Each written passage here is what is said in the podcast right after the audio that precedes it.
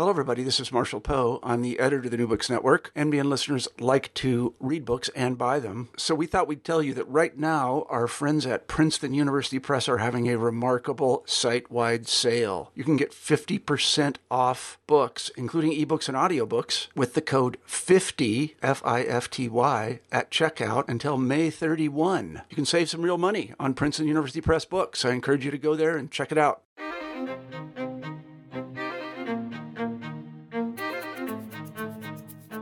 Hello, everyone. This is Ryan Tripp. I've returned to the Native American Studies channel for the New Books Network. Today, we have Assistant Professor of History at Utah State University, Seth Archer. He's here with us today to discuss his new book, Sharks Upon the Land Colonialism, Indigenous Health, and Culture in Hawaii, 1778 to 1855. Welcome, uh, Professor Archer. Thanks. Great to be here. Um, just wanted to note he was also previously a uh, postdoc at Cambridge. Um, so, your new book is uh, published um, this year by uh, Cambridge University Press. Can you tell us a little bit about uh, the cover, the striking cover of this man and this woman on your book? Sure. Uh, this is an image I found in the archives in the Honolulu Museum of Art. Um, many many illustrations by this French artist, uh, Jacques Arago, uh, have been published in the past, but not this one. And that's why I was so excited when I came across it. It shows a man facing a woman, and the woman holds a toddler to her breast. The man is wearing a um, British Navy um, coat uh, with with tails on it. We I assume it's British Navy, a coat that's been traded to him. It's pretty tattered. It has the elbow ripped out and shows lots of signs of wear. And on the, on the lower half of his body, he's wearing the traditional uh, Hawaiian garment, uh, the malo, which um, essentially looks like a a G-string. On his legs, cover his legs are covered by tattoos. Many of them are traditional, but there's one that probably most people who look at this won't see, but I hope some will. On his right thigh, um, oriented um, up and down is a rifle with a bayonet.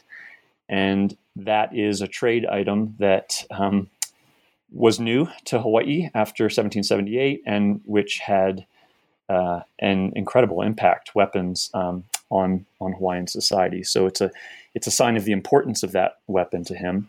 As for the woman, um, she's holding a toddler, as I mentioned, and fertility is a central theme of this book, and uh, difficulties um, with uh, with growing fam- with with families uh, uh, and with reproduction uh, it, because of the health struggles of the Hawaiian people. And so, I speculate in the conclusion of this book: um, was this child hers? Was the was the child adopted? Which is a um, a really important cultural uh, tradition in Polynesian societies, including Hawaiian society, um, close family adoption. Um, but it, it's also it's, the, the, image is also chosen to illustrate that despite a, an incredibly grim story in this book, Hawaiian people do recover. Um, their society does thrive uh, after this story. Um, just against all the odds, really, the Hawaiian population recovers, and Hawaiian culture um, experiences a great renaissance in the 20th century. So it's a little bit of uh, hope there on the cover, and, and as I say, in what is otherwise a pretty grim story. So, why title your book Sharks Upon the Land? How does the study push the field of native health history, according to you, beyond epidemiology and demography into the realm of indigenous cultural responses to changing health conditions? Also, if possible, can you comment on the uh, wonderful appendices at the end of the book? Sure. Uh, the title um, Hawaiians traditionally had a term for their chiefs. Hawaiian society, uh, before the arrival of Europeans, was strictly hierarchical, which some um, scholars of, of who, scholars who know Native North America better are sometimes surprised uh, about the strict class hierarchy. But um, it was hierarchical, and the common Hawaiians referred to their chiefs. They had a term for for them, which was which was the shark who who travels on land. And what they meant by that essentially was that uh, the chief would travel from district to district, island to island to island in some cases, and essentially co-opt um, the native agricultural productions um, and not only tax the people, but but um, uh, as I say, co-opt co-opt their their their labor and um, their production. So it was as if uh, the chief was a shark just coming on the land and devouring uh, devouring the uh, the crops and the the produce that the people had had labored over. So I use it as a metaphor uh, in this book that, um, like those ravenous chiefs who traveled uh, around the land, colonialism and the epidemiological and other incursions were like sharks as well uh, upon the land. Um, and I also wanted to call up the class dimension that remains an important f- uh, feature of um, Hawaiian society in the midst of colonialism. Um, that the impact on the common people um, is disproportionate. Um, uh, and distinct from from that of the of the chiefs, the, the impact of colonialism, and the class dimension really never goes away, uh, at least throughout throughout the period I'm studying. You... Um, as for the as for the, the, the quotation that you mentioned, yeah, I wanted this study to um, push beyond the epidemiological and demographic discussions in indigenous history. And what I, what I mean by that essentially is from uh, Alfred Crosby, the environmental historian Alfred Crosby, on through really the early 2000s. Most of the, the discussion about native health, uh, I'm thinking especially about North America and the Americas, has been about um, percentages, uh, population loss, and the diseases that struck. So essentially, we're gonna we're gonna talk about smallpox or measles. We're going to chronicle the uh, rate of depopulation. So a lot of demographers were doing this work, geographers, envir- environmental historians. What I saw very little of when I began began to research in this field was uh, the cultural dimensions of that impact. So when a society um, or community community loses 90% of its population, which unfortunately did happen in among many indigenous communities, what does that mean culturally or socially? Um, how does that affect religion? How does that affect gender relations? How does that affect um, trade and labor? So essentially, I was interested in the social and cultural dimensions of health struggles and of the disease impact uh, in, in Native societies. And I chose Hawaii for uh, a number of reasons. Um, probably the most important was the um, was the source base, the very rich documentary record and oral traditions uh, that that that had been preserved uh, in Hawaii. And then, just lastly, on the on the appendices, there are four appendices in the book. Um, one is just a glossary of Hawaiian terms. The second is a list of uh, selected persons who appear in the book, because for many readers, most readers, I would say, Hawaiian names are really difficult. Um, and then finally, uh, I have a, a, pretty extensive population table because the demographic story is an important story. And so I, I did my best to compile the statistics on uh, every island and the overall Hawaiian population, the non Hawaiian population, the part Hawaiian population over the course of a century from the 1770s to the 1870s. Finally, uh, and it's the, actually the first appendix I worked on, I have a an appendix of Hawaiian terms for venereal disease, and uh, this is sexually and sexually transmitted infections, as we call them today. Um, I noticed really early on in my research, um, and and at the same time that I was trying to learn to read Hawaiian, I noticed that there were a huge number of terms for sexually transmitted infections, and I thought compiling a list might be revealing. Um, and in fact, the the language itself is revealing. There are social class dimensions to some of these terms, um, as well as abundant evidence of the effect of venereal disease on uh, newborns uh, and children. So, I, I, I couldn't have told I couldn't have uh, discussed this th- these subjects without the Hawaiian language itself, and so. I have this extensive um, appendix with all the terms and the variants and their translations. If possible, please elaborate on your source base.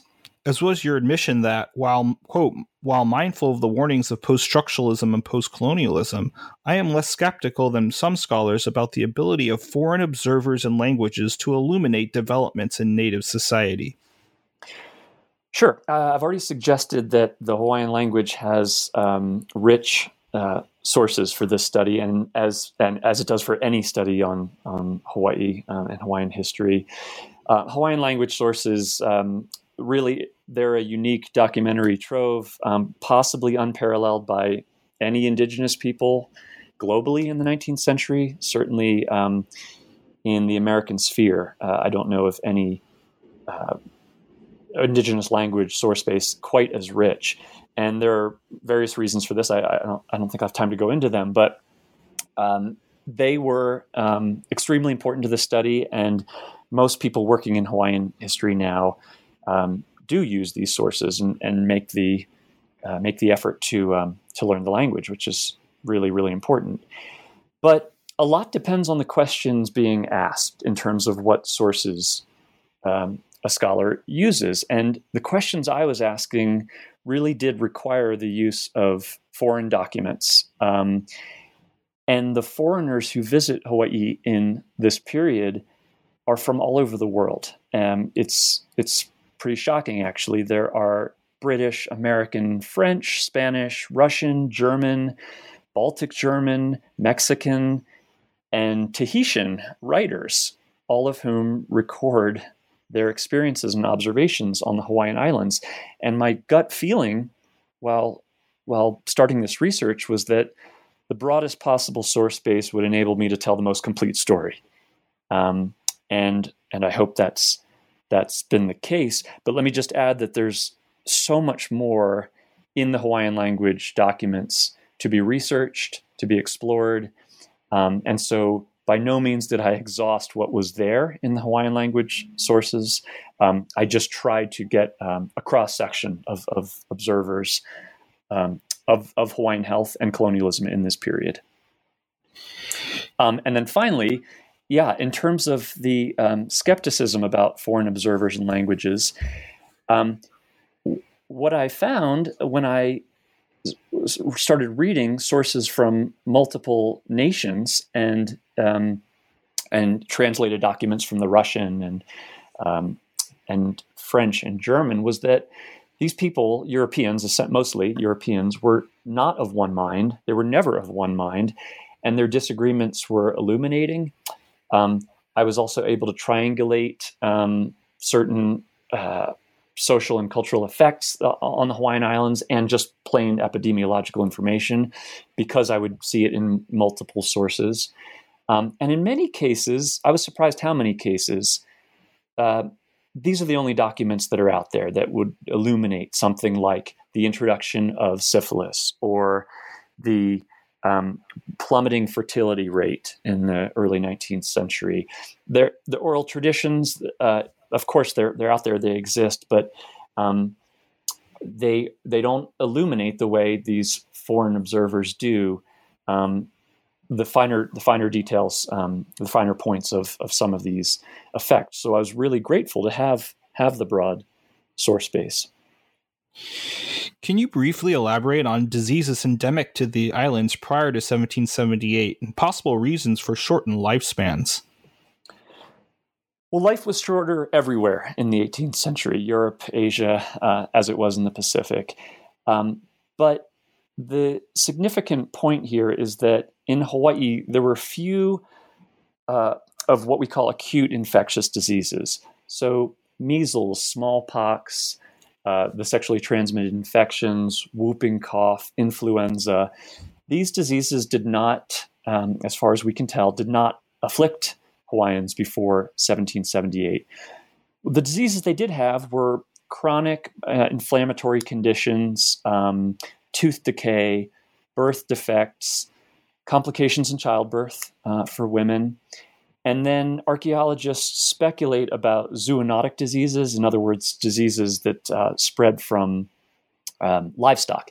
But there's a key difference here as well because Hawaii did not have cows or goats or sheep. There were pigs and chickens and dogs. And so there's some some work uh, trying to sort out uh, where where human diseases spread from from from these livestock. But again, the key is that the acute infectious diseases were not present before Europeans arrived. Why did Hawaiian women engage in sexual intercourse, for pleasure or otherwise, with Captain James Cook's sailors? This is a fraught subject. Um, Hawaiian women uh, and some girls uh, did engage in sexual intercourse with Captain Cook's men when they arrived in 1778. And this began a story or a, uh, a rhetoric in European, in Western cultures, European and American society, about Pacific Islanders as sensual and exotic. We can see this clear through Paul Gauguin, his art, uh, his his painting, um, and Robert Louis Stevenson. Um, and and frankly, all the way through the 20th century, with the uh, spread of hula culture. Um, but what I found actually is that sexual mores were quite varied around the Pacific. Some societies were very reticent um, to engage in sexual exchanges with newcomers. Um, most of these newcomers are Europeans and other societies were, were less reticent. Hawaii in 1778 fits the latter description. And the reasons um, for sexual exchange are really complicated. Uh, there, I, I, go on quite at length about this, and the, the scholarship before me has as well. Um, but let me just mention a few factors that are are important and relevant here. Um, in these early exchanges between European uh, sailors and uh, Hawaiians, um, there was some coercion. Um, coercion frequently by um, Hawaiian kin kinspeople of of the women who were engaging in sexual exchange, and sometimes by um, European sailors. It wasn't at the at the start. It wasn't a sex trade or prostitution. It was more of an exchange. Um, so women were getting um, very useful uh, tools, iron tools, uh, looking glasses, uh, textiles, clothing, um, luxury items as well, jewelry, and, and that sort of thing. Um, uh, so that, there was a motivation there. But really, the most significant motivation for um, women to in, engage in, in sexual exchange with, with the newcomers, um, uh, I'm following other scholars here, was this the sense they had of the newcomers mana. And mana is just the uh, hawaiian term for spiritual power. That their the newcomers technology uh, language um, ex- general exoticism suggested to hawaiians that these people were um, interesting special in some way that they had certain powers um, and hawaiians were interested in investigating that that power that mana and um, there's plenty of evidence that Hawaiian women and girls um, thought that um, I- engaging um, in sexual relations with these men would give them access to that power, possibly increase their status in Hawaiian society. Um, the anthropological term is hypergamy, in other words, marrying up, uh, increasing your status through uh, through connection to a higher status person. Um, and so it took um, as I as I describe in the book, it took a little bit of exploration, um, including spending a lot of time on the ships and trying to get to know these people, these men. They were all men, these newcomers, and part of that exploration and experimentation. Um, for better or worse, involved sex. The reason it's so important for this book is that the first major diseases um, that strike Hawaii are sexually transmitted diseases. So the actual for lack of a better term, the actual volume of sexual exchange that occurs um, early on in Hawaii affects Hawaiian health over the long term.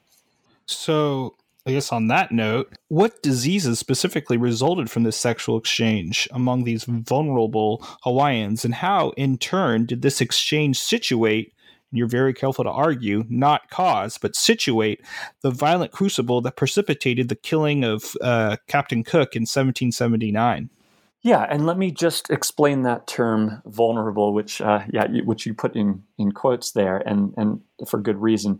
Um, it's it's a loaded term, but in terms of the actual diseases that strike, which are gonorrhea, venereal syphilis, and tuberculosis, um, the Hawaiian people were vulnerable because those diseases um, were not present on the islands before 1778. And because they were not present, uh, these acute infectious diseases have a way of uh, being especially virulent when they're new among a population. So they struck with uh, with uh, in- incredible force. So gonorrhea and syphilis are both um, bacterial diseases um, ex- uh, spread through um, intercourse, sexual intercourse. Tuberculosis, which was the leading killer um, worldwide in the 19th century, is spread through is spread through the air, so through the breath and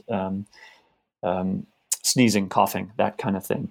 We we know um, pretty certainly, uh, well, I should just say certainly, uh, that that Captain Cook's men spread both gonorrhea and syphilis in 1778, and we know that because they they stay for just a few weeks um, on the first voyage in, in early in January 1778. They return in November of that same year, and before they even come to shore um, on any island, Hawaiians come up to them on canoes and show them that they've been infected with uh, venereal uh, with sexually transmitted infections, both gonorrhea and syphilis. Um, and Captain Cook and his men write extensively about this. There are eight eight published accounts and uh, possibly more unpublished accounts by Cook's men. We we have the names of sailors who violated Captain Cook's orders to um, stay away from Native women, Hawaiian women.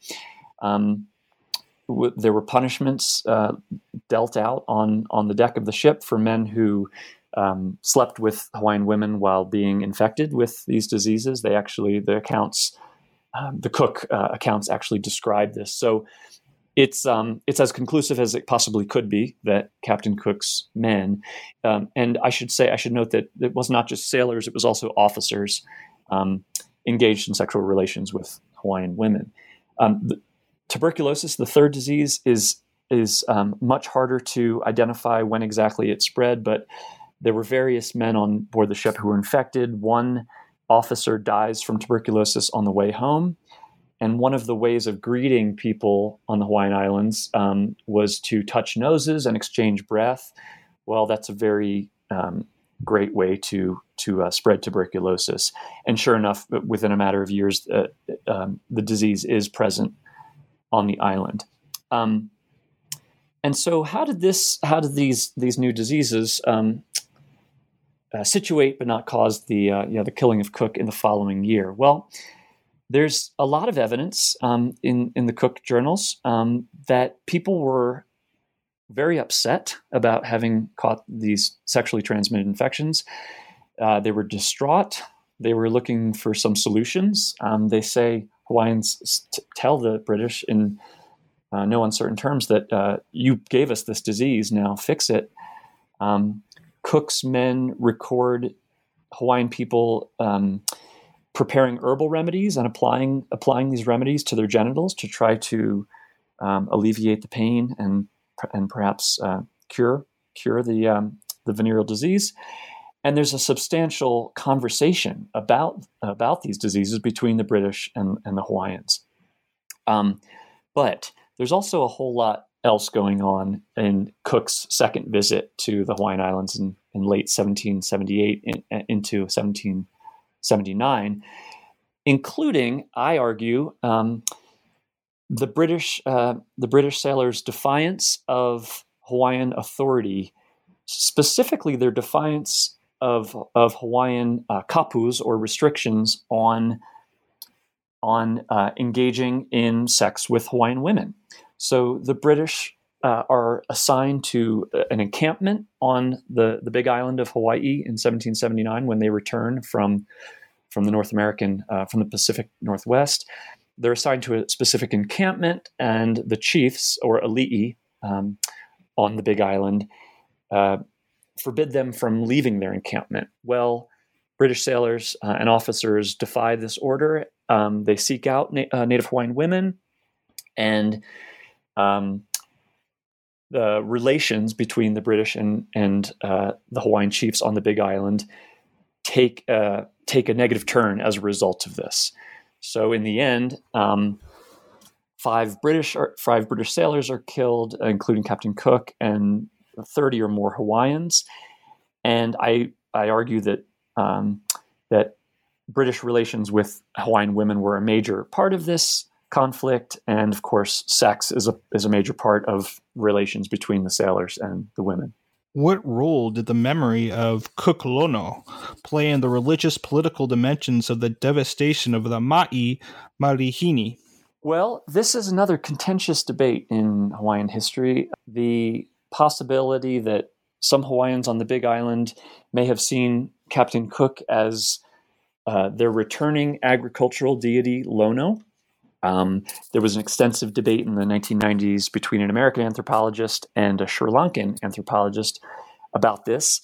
Um, but actually, Hawaiian historians, Native Hawaiian writers and historians throughout the 19th century stated pretty flatly that um, that people on the Big Island did see Captain Cook as a manifestation or um, the actual uh, agricultural deity Lono uh, having returned in a, in a kind of Messiah uh, way of, of, returning.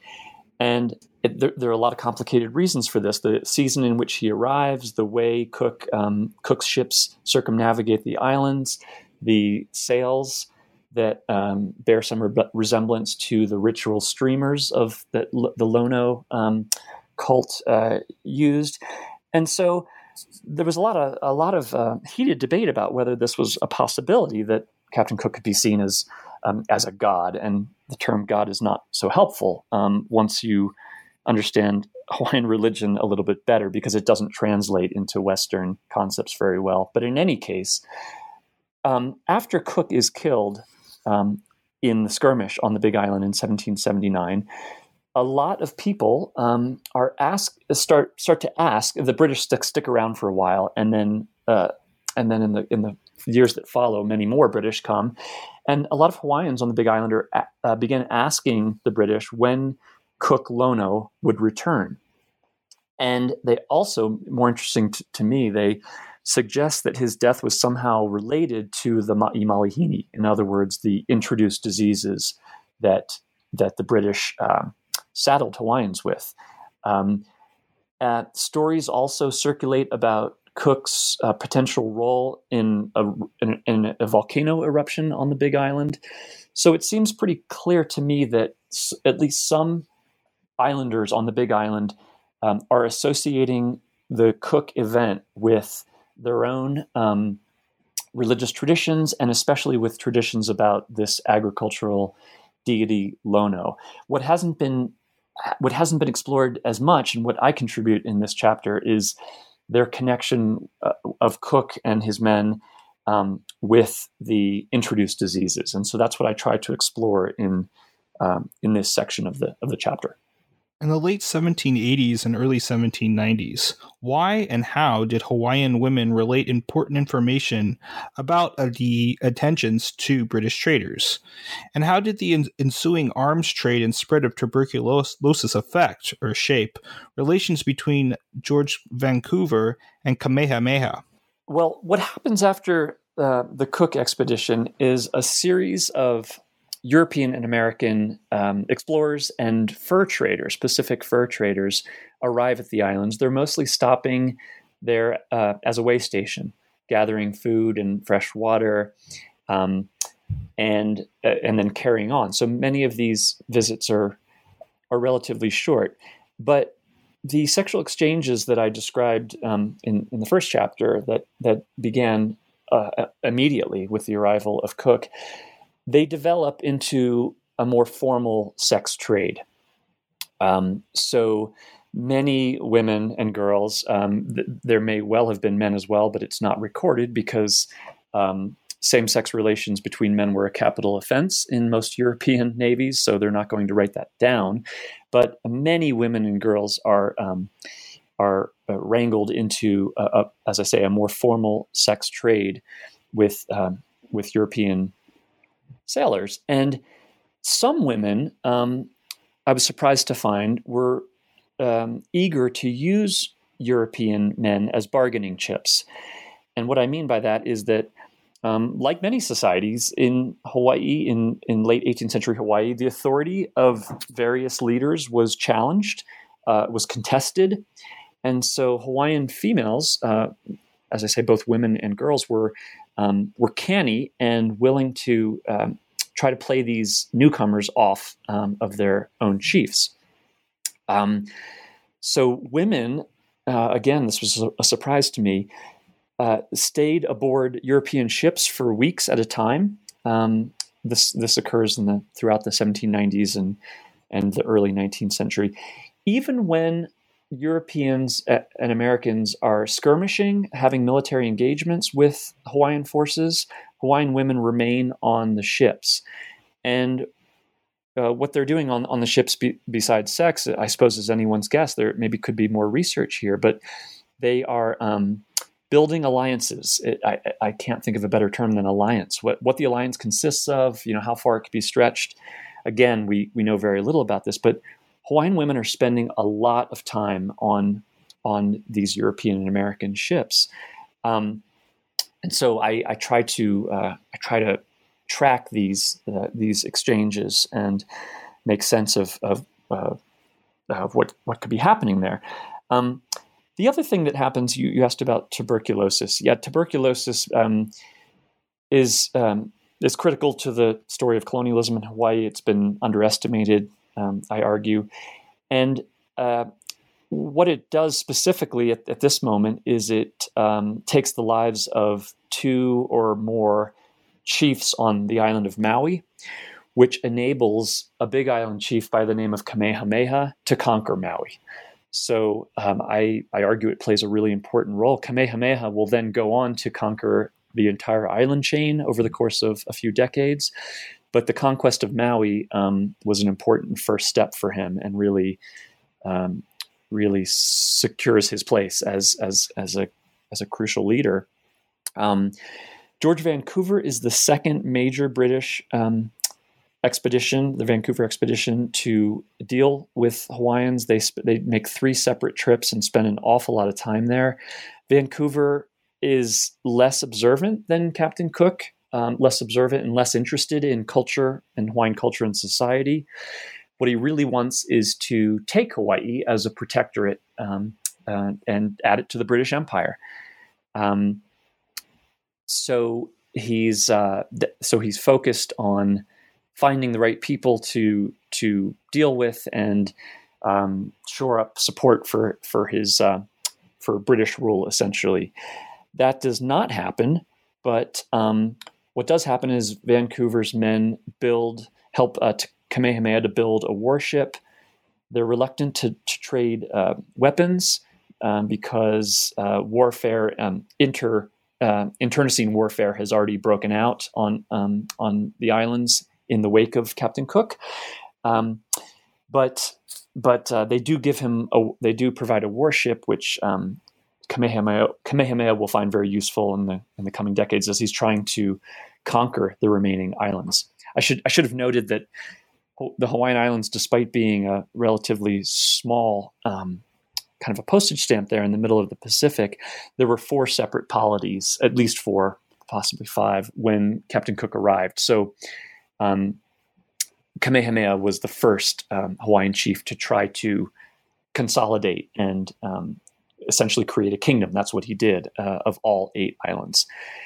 And then one one final note here that um, it, from the Hawaiian perspective, this period, uh, besides the uh, impact of, of foreign diseases and the outbreak of, of warfare, I, re- I describe it as a scramble for new knowledge, technology, and diplomatic relations. That's what not not only Kamehameha, but um, other uh, other elite Hawaiians, chiefs, but also common people are um, trying to figure out um, how to negotiate all these newcomers from all these different nations, and trying to incorporate various technologies um, and trying to get di- diplomacy underway.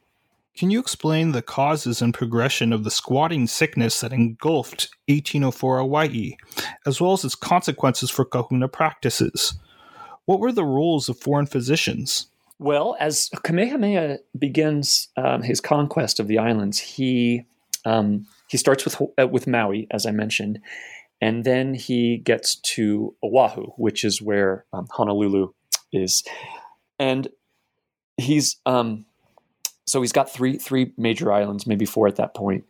and he's begun planning in around 1803 for a conquest of the remaining islands, especially Kauai and Niihau, which are the westernmost Hawaiian islands, um, and are strictly independent. They're an independent polity at this time. He's been trying for um, at least 10 years by this point to, to conquer Kauai and Niihau. And so what he do- does is deploys about 7,000 Hawaiian soldiers as well as 50 foreigners um, to um, set up on the Hawaii, on the Honolulu shorefront and uh, get ready for for a, a, a voyage up to Kauai and Niihau to to conquer those islands. Unfortunately for for for Kamehameha, a um, a bacterial infection breaks out among his men who are in camp. Um, we don't know whether this was um, dysentery or some kind of cholera, but it um, was we do know that it was among probably the three worst epidemics in recorded Hawaiian history. So something on the range of 5,000 to 15,000 people may have been struck down on the island of Oahu um, because of this sickness. Um, it was called oku'u, which means squatting sickness, which um, points to the um, the gastrointestinal uh, um, d- dimension of, of the of the illness. Um, so uh, diarrhea doesn't tend to kill people um, very very often in the West today, but but back then it certainly it certainly did, and and so the the fatalities were were stark were were striking. The other significant aspect of this disease, besides the fact that it stopped Kamehameha in his tracks, he literally turned back, went back to the Big Island, and the conquest of Kauai and Niihau was put on hold, uh, specifically because of this epidemic. Um, but the other uh, important aspect is that the differential effects of disease outbreak between Hawaiians and newcomers by now had become clear. So, if people hadn't noticed earlier that syphilis and gonorrhea and tuberculosis seemed to be striking the Hawaiian uh, the islanders at a disproportionate rate to the newcomers, um, now it began to look more clear that there was a differential impact for these new and foreign diseases. Um, foreigners were still uh, in uh, uh, in very small numbers, permanent residents that were um, very low numbers at this time. There were only a few hundred, probably by 1804, maybe maybe less than that. But um, but people, but Hawaiian, but the islanders did start to recognize uh, differences in effect, and so they began to think about, okay, maybe uh, our medicine needs to be reformed. Maybe our medicine needs to um, account for these new new illnesses. Um, some speculated, well, they're foreign illnesses, and so really what we need is foreign medicine. Uh, Western physicians need to treat these Western diseases. Um, and others argued uh, no, that um, the kahuna order, the um, order of physicians, um, simply needed to innovate with, with new remedies and preventions. And so the documentary record on this reform effort is very thin and really needs more work, I think, by other scholars. But there is some, uh, there are some indications that um, new training began to take place um, and po- possibly new methods um, among the kahuna, the, the medical practitioners on the islands. But at the exact same time that that was happening, foreign physicians um, began to get entangled in Hawaiian politics. And I, and I think this was um, this, this, is a subject that hadn't hadn't been discussed um, by other scholars, and I found it very interesting that um, any large expedition, even even a decent sized trading um, ship, would have a surgeon or some kind of medical specialist on board, and these people, um, these foreign physicians, were very quickly um, uh, found it very easy to get ingratiated with Hawaiian chiefs for the simple reason that Hawaiian health struggles were a central problem in Hawaiian society at this time. And so rather than just practicing medicine, um, a number of these foreign physicians uh, take on roles in the um, in island politics, including eventually in the kingdom itself. They become very high, um, important advisors to to elite chiefs like Kamehameha, and um, actually have uh, some of them almost have a almost have a kind of filibuster um, uh, perspective or, or uh, an approach as, a, as, a, filibuster. In fact, one German physician tries to take the island of Kauai. Um, he's quickly kicked out um, by the the head chief there. But um, so so it's uh, um, it's a indication of the importance of of health problems at this time that these foreign physicians become so important to the chiefs. Now, if possible, can you briefly comment on European perceptions of cultural decline among Hawaiians during the 1810s, particularly for ali'i patterns of consumption? Yeah, um, for those for those scholars and readers um, in who work in Native North American history, um, many many will be familiar with the the trope of the vanishing Indian, um, especially in the 19th century the the notion that um, that Native Americans were a doomed race or something along these lines, which of course um, it, uh, is, was, was motivated more by um, manifest destiny and American empire than it was the facts on the ground. But in Hawaii, the fact that does matter is that the population declines precipitously, and everyone can see this because it's not the plain, the North North American plains or um, the Arctic, where it might be hard to track this. It's the Hawaiian Islands, which are very small islands, and it's not that difficult to um, to uh, run a census and see that the population is declining.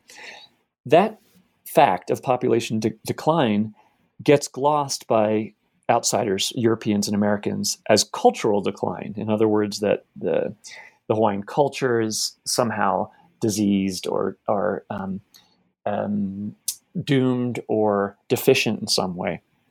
And um, there's uh, there's no indication that Hawaiians feel this way. In fact, I, I question I question the very term cultural decline. It doesn't mean anything to me. I mean, what is it? Culture changes. That's that's in the nature of culture. But what does it mean for a culture to decline? Um, nothing, essentially. But it becomes a very important trope um, among outsiders, among among Europeans and Americans, about the Hawaiian people, and they connect a number of uh, behaviors and social developments to this notion of decline. One is that Kamehameha's successor, Kamehameha does eventually um, conquer or unite the island chain, and, and this is the beginning of the Hawaiian kingdom um, in the early 1800s.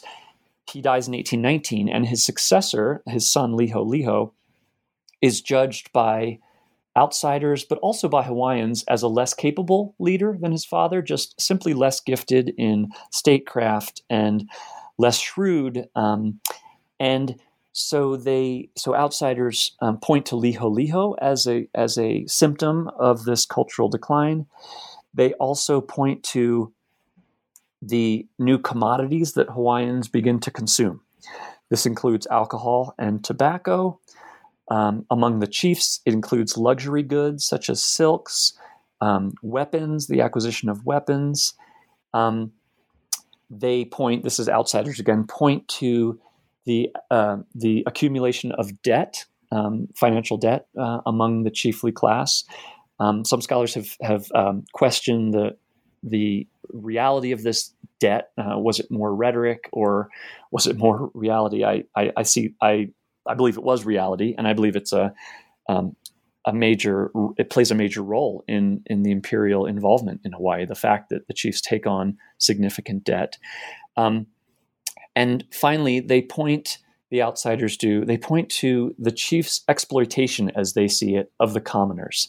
Commoners, the, the term is maka'ainana, people of the land. Um, outsiders are quick to write about the way the chiefs exploit commoners in forced labor, um, in various um, extractive industries that, that the islands begin to uh, play host to. Um, and so we a narrative arises, a transnational narrative among Europeans and Americans that the Hawaiian culture is declining, not just the population. For our, you've already touched on this. For our listeners, though, please briefly narrate the 1819 nullification of the Kapu system of religious law after the death of Mo'i Kamehameha, focusing on the baptism of Chief Minister William Pitt Kalanimoku and his brother Boki, the causes of population decline, and the role of chiefesses in factionalism between the Maui chiefs and Big Island rebels. And then perhaps you can address what the impact was of the subsequent nullification. Yeah, this is a big question. Um, Central question. Yeah, it is. It absolutely is. And this, this, I, I take this on in in chapter four. Um, Kamehameha, the first, uh, the first uh, monarch, the first king of the United Hawaiian Islands, dies in 1819, and shortly after his death, um, two uh, two of his widows, who are um, high, very high ranked chiefs themselves. Actually, they outrank their husband. They outrank Kamehameha in island society. They lead um, what what could be called a cultural revolution, and what they do is they nullify the system of religious law that had governed Hawaiian society for centuries. Um, I call it religious law. It's essentially state religion. So um, Hawaii uh, had a state religion, and uh, it had a priestly class who was um, assigned to, to run that state religion, and they essentially uh, these two chiefesses, Ka'ahumanu and Keopuolani, they discard it. They officially uh, discard it. And I argue, following um, the wonderful Hawaiian historian Lilikala Kame'eleihiwa from the 1990s, I, I argue, as she, did, as she did, that these two chiefesses were convinced that, um, as they said, a new way was required to bring new life to the nation. And I argue that that new life, what they meant specifically, was improved health and survival. Um, the impact of uh, the ma'i the introduced diseases, the impact on fertility by the 1810s was um, dramatic. So um, women uh, women uh, were struggling to um, to bring births to um, full term.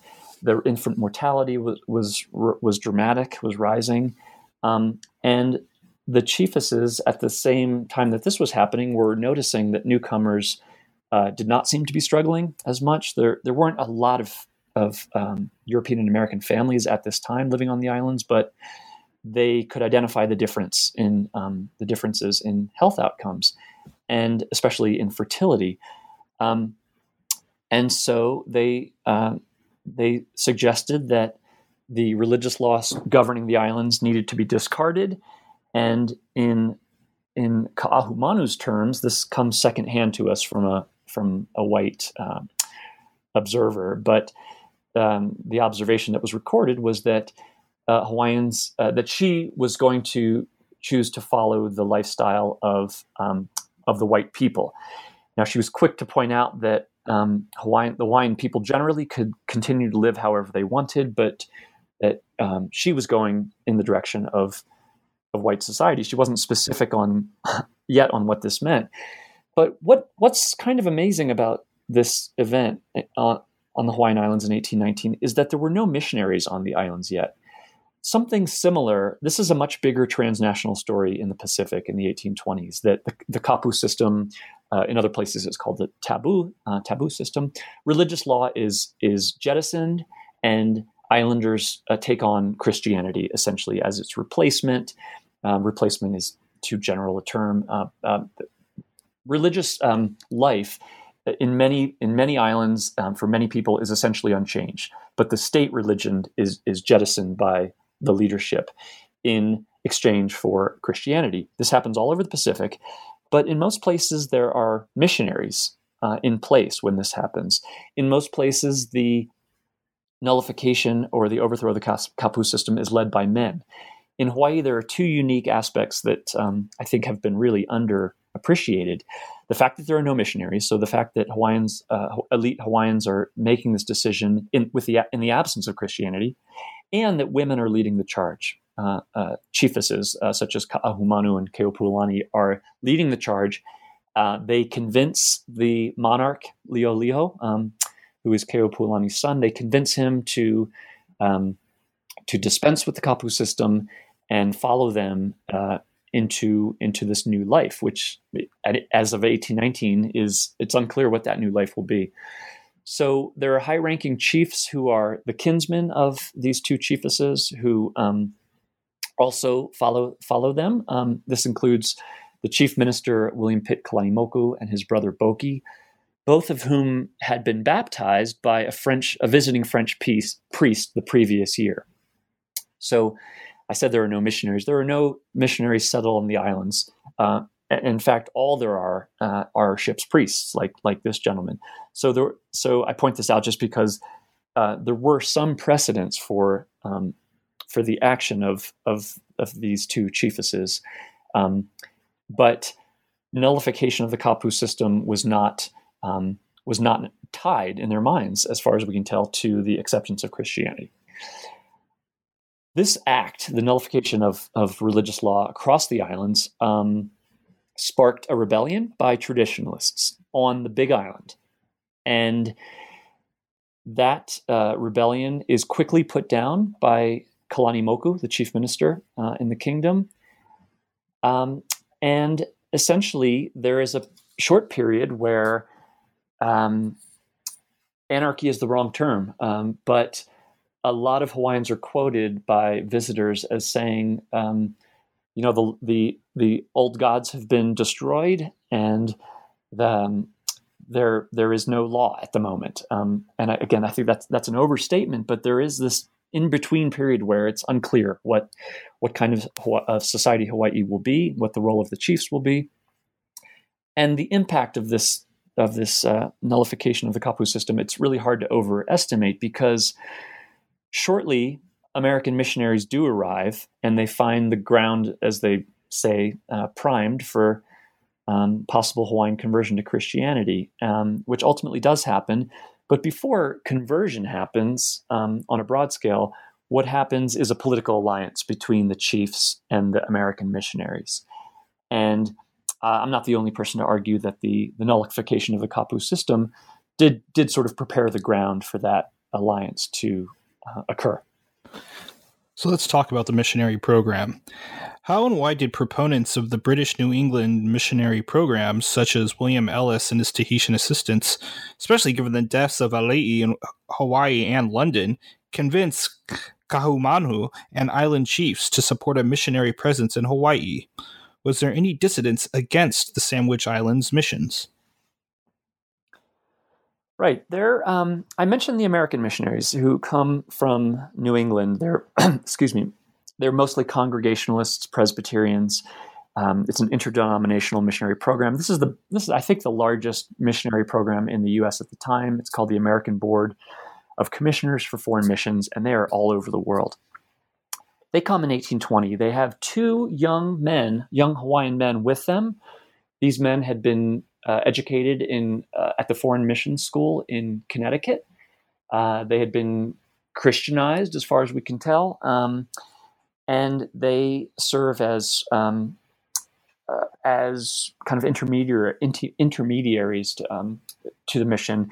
They introduce the missionaries to the Hawaiian chiefs and um, and uh, um, and and make their their program, uh, or, or, I should say, make their presence more acceptable more acceptable at the start.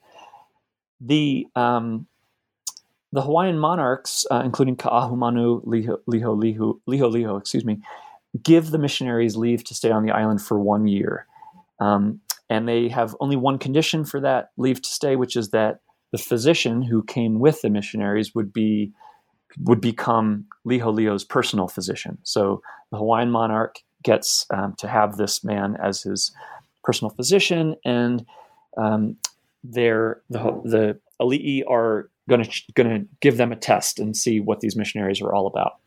I should point out that they seem the missionaries seem less threatening because they they arrive with uh, wives and children, um, I say wives because women could not be missionaries in the ABCFM, so it's just the men who are missionaries, and they bring their wives, they bring their children, and they're unarmed. So they don't seem like a threat uh, to the chiefs at the start. Pretty shortly after they arrive, I, I believe the year is 1822, um, a British missionary organization um, arrives on the islands from Tahiti, for, uh, so from the Society Islands in the South Pacific, and uh, they uh, they have with them there are three, I believe, three British missionaries from the London Missionary Society, and they bring with them Tahitian assistants. And these people are um, these Tahitians are are missionaries themselves. Uh, so there are, there are two men, each of whom uh, is accompanied by by his wife. Um, other Tahitians had uh, made their way up to the Hawaiian Islands uh, by this point, and were serving as advisors to the Hawaiian chiefs. And um, some of these Tahitians, if not all of them, had become Christians um, because of the work of the London Missionary Society. So um, there hasn't been much attention paid to these Tahitian missionaries um, who arrived in 1822. Very little attention, actually. But I argue that um, they had a profound impact on the Hawaiian chiefs in terms of making Protestant Christianity uh, and the missionary program, which was a which was a a total program of uh, social change. Really, um, maybe we'll get into some of the expectations that uh, Protestants brought to Hawaii in terms of how Hawaiians should live, but that the Tahitians made the Protestant program more palatable and possibly there's not a lot of evidence of this, but I, I looked hard for it. Um, possibly convinced them of the um, health and reproductive benefits of Christianity. Hawaiians will decide on their own, um, uh, independent of Tahitians, that Christianity, or I should say New England Protestantism, has health and reproductive benefits because uh, the missionaries have enormous families, enormous relative to today. They have um, you know 10 12 14 children where many hawaiians are struggling to have any. And so they so hawaiians pretty quickly see uh, what they what they imagine are health benefits of of the protestant lifestyle um, which also makes makes the the movement uh, more palatable. Um, in terms of resistance. And so, so let me just finish the, to on, on, the note that Ka'ahumanu becomes um, the the high chiefess Ka'ahumanu becomes a leading um, proponent of the Protestants over over the course of the eighteen uh, really late eighteen twenties, early eighteen thirties, and really makes their presence um, allows their presence to become more permanent, um, allows these missionaries to become a more per- permanent presence on the island.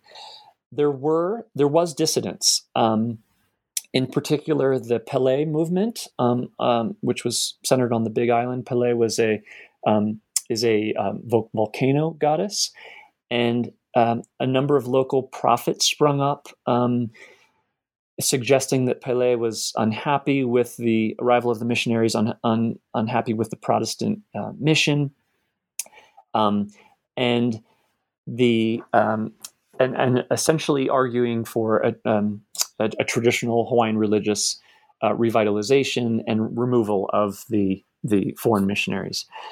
But the the uh, Protestant chiefs, I, that, it, I, am not satisfied with that term, Protestant chiefs, but ultimately a lot of the chiefs do um, join forces with the Protestant mission and uh, and um, join the Protestant church. Uh, these people, led by Ka'ahumanu, ultimately win the battle for hearts and minds among elite Hawaiians and encourage the Hawaiian people to to follow their lead and uh, join the Protestant Church. What was the Great Fatalism, and what does it have to do with the decision of, of decision of many alii to join American Protestants and advocate for Christianity among the people? Well, there's been a lot of scholarship on uh, foreigners' uh, views on uh, the fate of Native people, especially in the 19th century, and how those might have affected indigenous people's own ideas.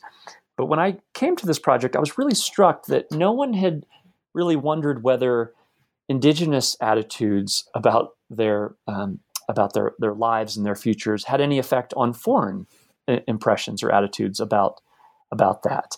Um, and so, what I discovered um, reading closely in the in the documents and especially Hawaiian language documents for this this section was that in the wake of the um, in the wake of the nullification of the Kapu system, the arrival of American and British missionaries, um, and the continuing health struggles uh, unabated among Hawaiian people, elite and commoner, that there was a pervading mood of despair and actually of hopelessness among both Ali'i and Maka'ainana, among both elite and common Hawaiians, about the prospects for a Hawaiian future.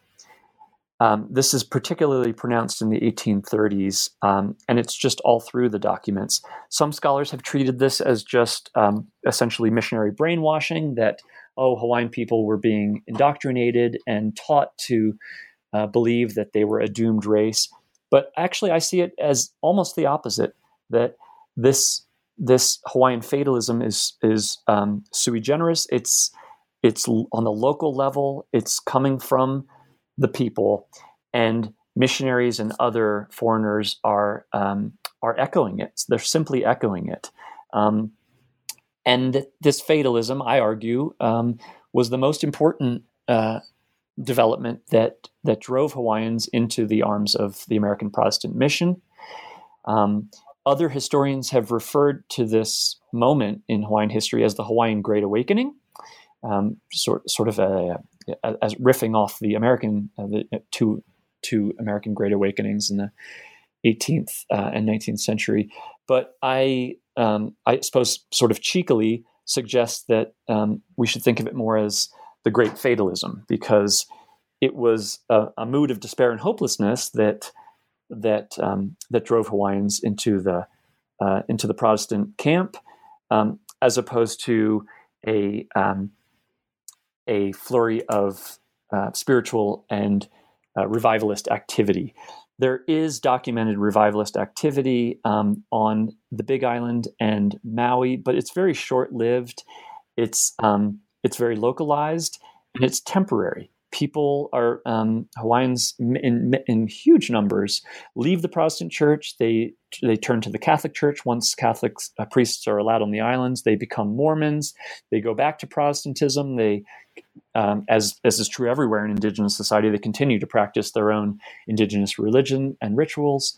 Um, so the so-called Great Awakening, I um, I don't dispute that that there was that there were revivals and that there was increased church membership, but I see the the Great Fatalism as a much more um, pronounced and um, and um, an influential um, development.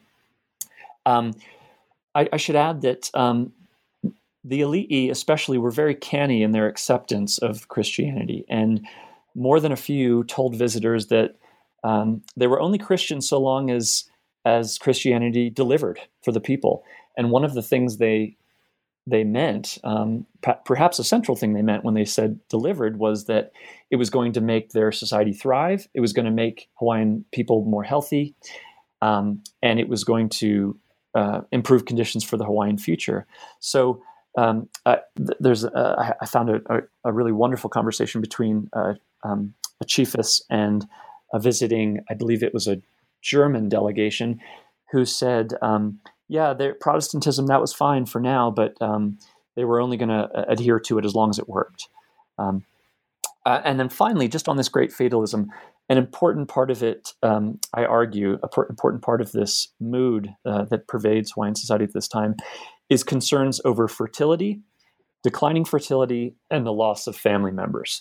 So I virtually every um, uh, every Hawaiian document um, I, I, I, I, scanned uh, from this period in the 1830s, um, people are mentioning uh, the struggles to uh, to build families and the loss of um, of their own family members. And so I, I argue that this really does feed into this mood of, of fatalism.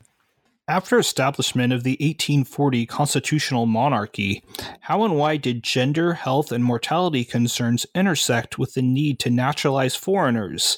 This haole expansion of commercial agriculture, the chiefs' desire to preserve land, as well as the attempted regulation of sexual activities. I guess in the final analysis, who ultimately co- coordinated the Mahele privatization of crown lands and why?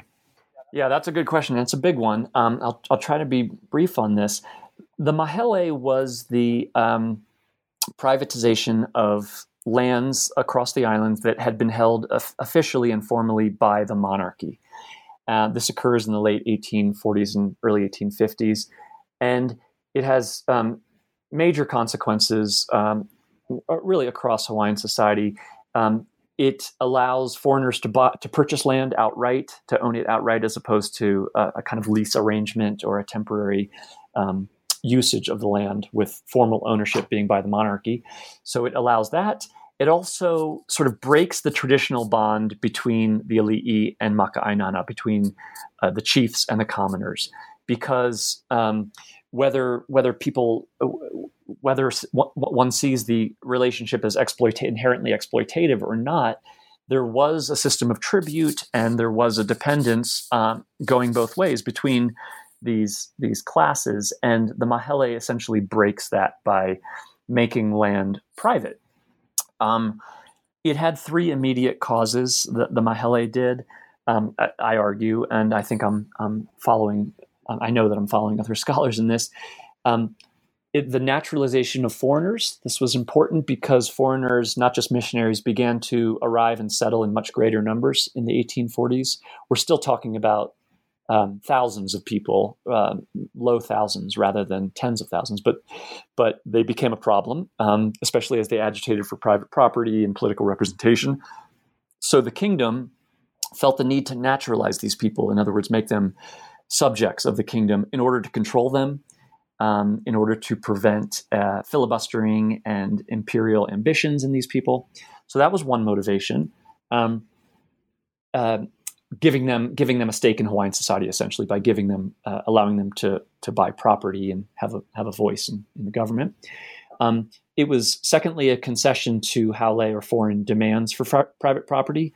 It won't surprise listeners to hear that um, Americans and uh, and British and other Europeans uh, cared deeply about private property and believed it to be their inherent right, and had been for decades now making demands. Um, uh, in, in, published accounts back home, but also to the to the monarchy itself, that they needed private property in order to remain on the islands and and um, feel in in in in full feel that their rights uh, were being recognized in full.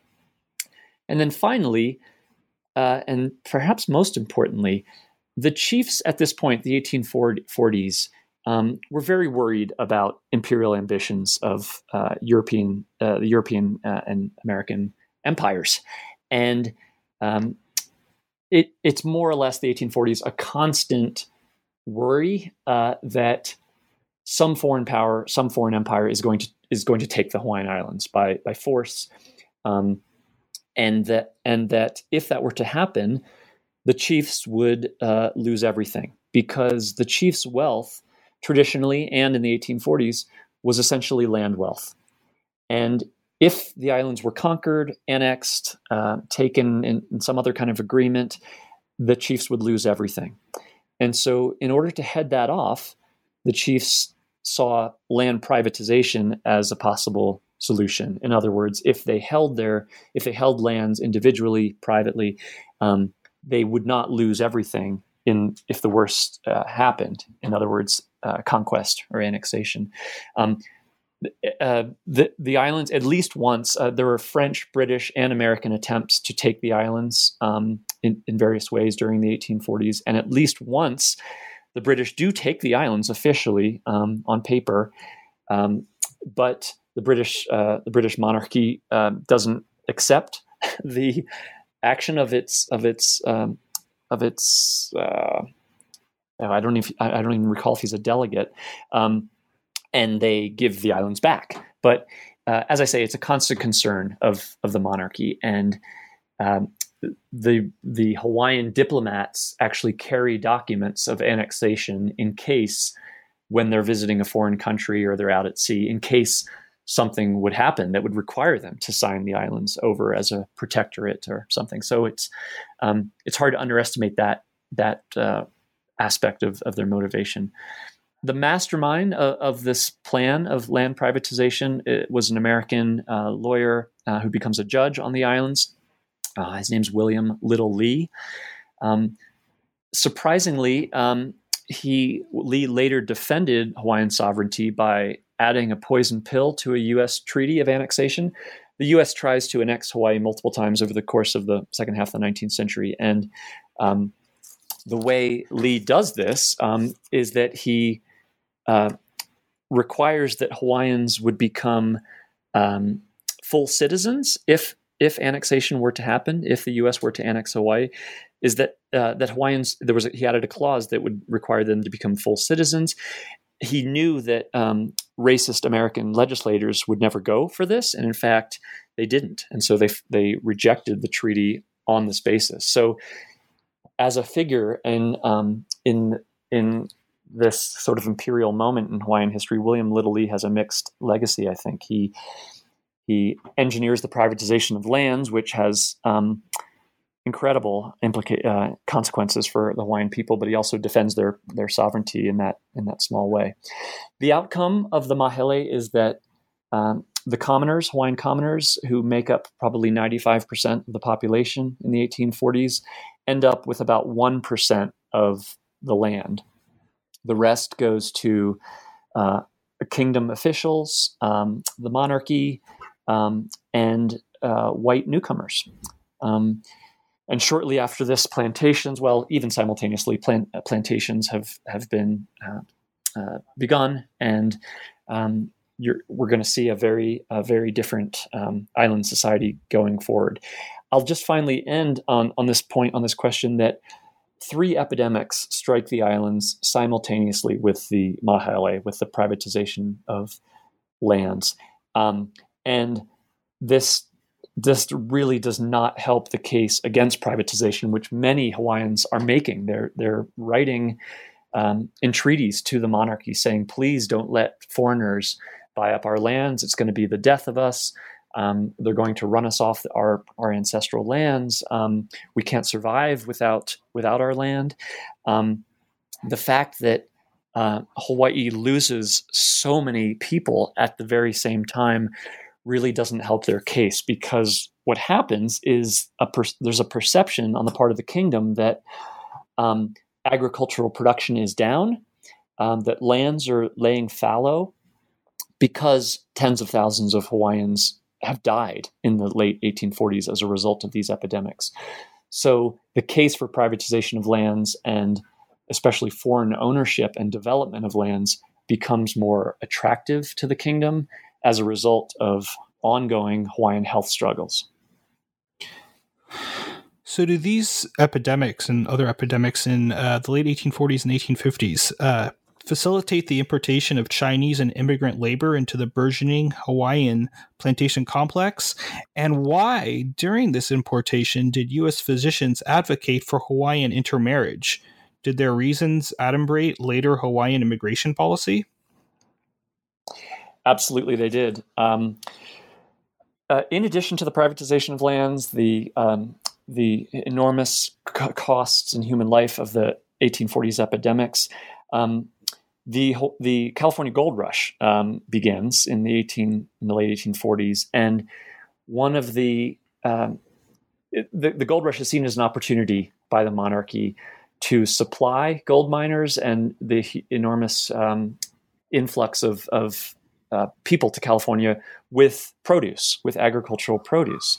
So this is another um, important pressure that the monarchy is feeling in terms of um, expanding Hawaiian agriculture and their perception, um, in part, in part uh, based on fact, is that the population is declining. It is it is declining. Let me just state it. The popul- overall population is declining, and they're looking for uh, labor. They're looking for people who can um, work the lands in order to supply California and and a broader uh, Pacific trade with with um, agricultural produce.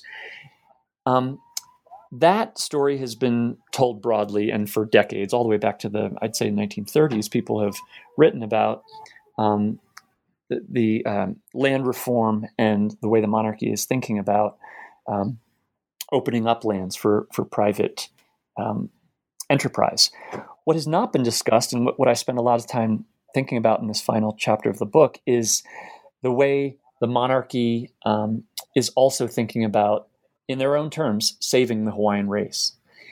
In other words, they're looking for um, the, the term they often use is cognate races. They're looking for people, whether Polynesians, other Pacific Islanders, who could not only supply agricultural labor for for Hawaiian society, but intermarry with Hawaiians.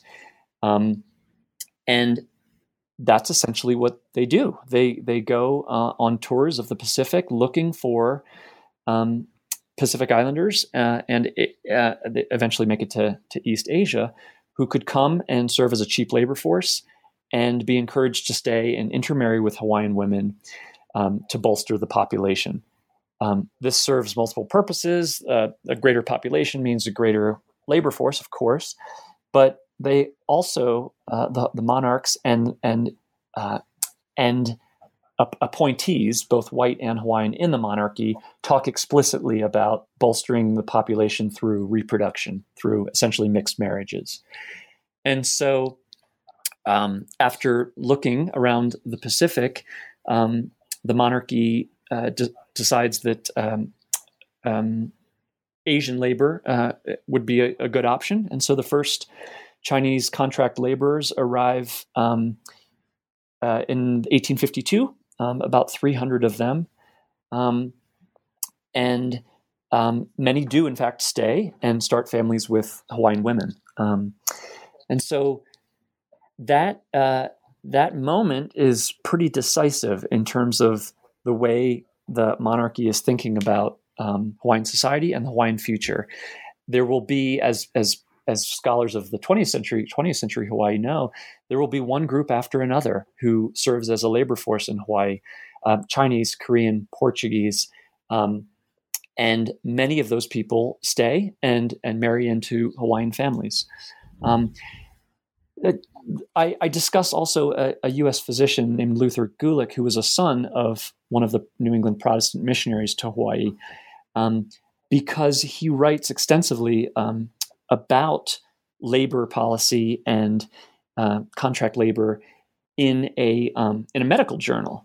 Um, the um, and and the way he's thinking uh, about that program is um, uh, is uh, essentially he believes that this is the uh, the best bet to save the Hawaiian race from extinction is the term he uses, and he also um, believes that imported uh, mixed marriages, um, so it, imported laborers who marry uh, with Hawaiian women, would raise the racial stock, as he calls it, of island society.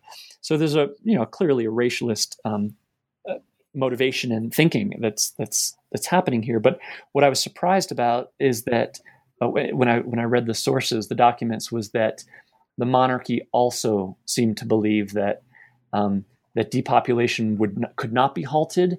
Um, and would not be halted unless they imported people to bolster it. Um, and so that ultimately is the is the plan going forward. This has typically been th- this plan has typically been um, portrayed by by scholars as American business interests, especially sugar planters, just looking for cheap labor and landing on Chinese and then moving on to Portuguese and Japanese and, and the rest.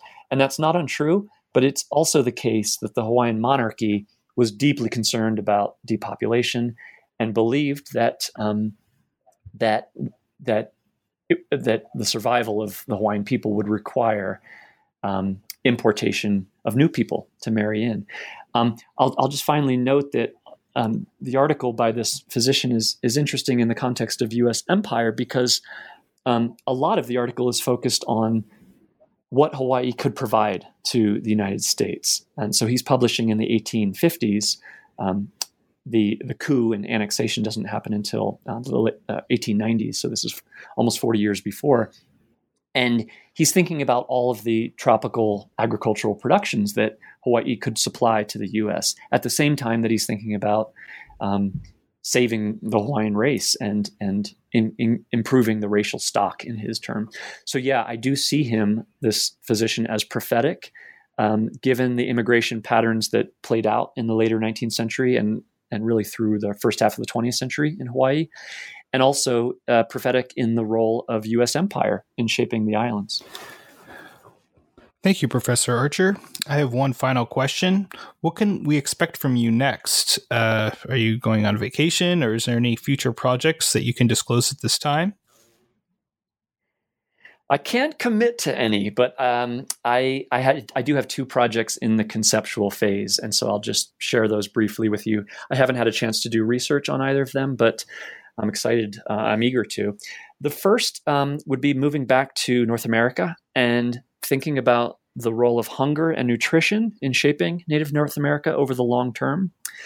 Um, so I, I, I come to this project with um, really just a hypothesis, which is that um, scholars um, and um, Native communities often uh, portray their uh, foodways before colonialism as relatively uh, stable and reliable, natural resources as being used efficiently and um, and of course there's uh, there's abundant evidence that um, Native peoples across the Americas had um, had incredible resourcefulness and incredible resources that they um, knew how to use, but I think there's a tendency to overstate the reliability of natural resources, the predictability of things like climate, and other sort of day to day impacts on sustenance and nutrition. This is before colonial incursions happen. So I'm interested in maybe exploring, you know, in what ways was um, hunger and nutrition, what ways were they um, constant concerns, and in what ways did they shape native life? So, in what ways did they lead to migration, um, seeking out new trade works, uh, trade networks, um, uh, leading to raids or conflict with other native peoples in the hundreds of years, a couple hundreds of years before the arrival of Europeans? And then on the on the flip side of it, on the colonial side, I also wonder if there's not a tendency to underestimate the impact of colonial incursion, incursions on native subsistence, including agriculture, hunting and fishing, gathering, and uh, the seasonal round. So I, I, feel like the for the colonial period, the historiography on Native North America is, is pretty good on on uh, colonial incursions like warfare, enslavement, certainly land expropriation but it's much less developed on native struggles to sustain healthy communities. And hunger and nutrition uh, are central to that question.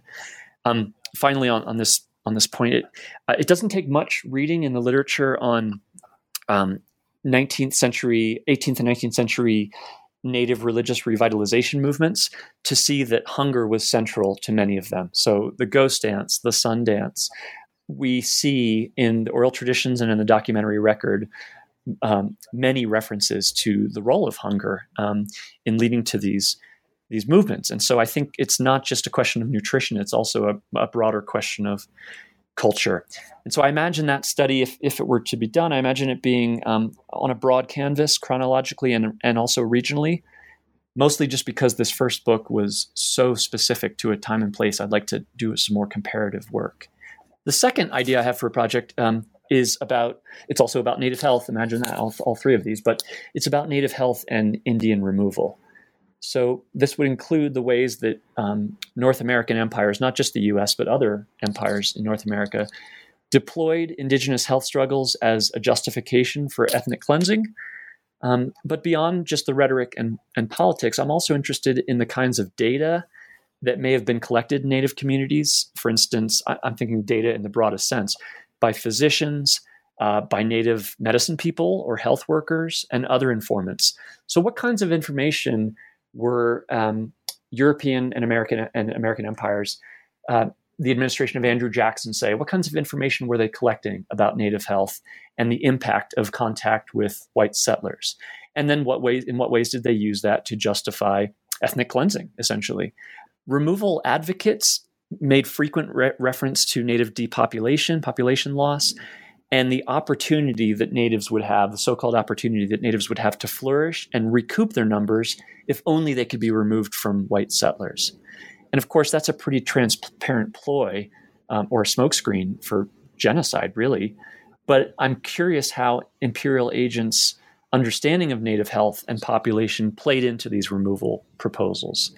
And I'm interested in how Native people themselves thought about the health of their communities and their well being in their homelands, as opposed to in Indian territory or on reservations. There were obviously Native folks who um, agreed, at least on some level, that the one of their major problems was contact with white settlers, and they also talk about health as being um, an aspect of that. So I'm interested in exploring that uh, a little bit more.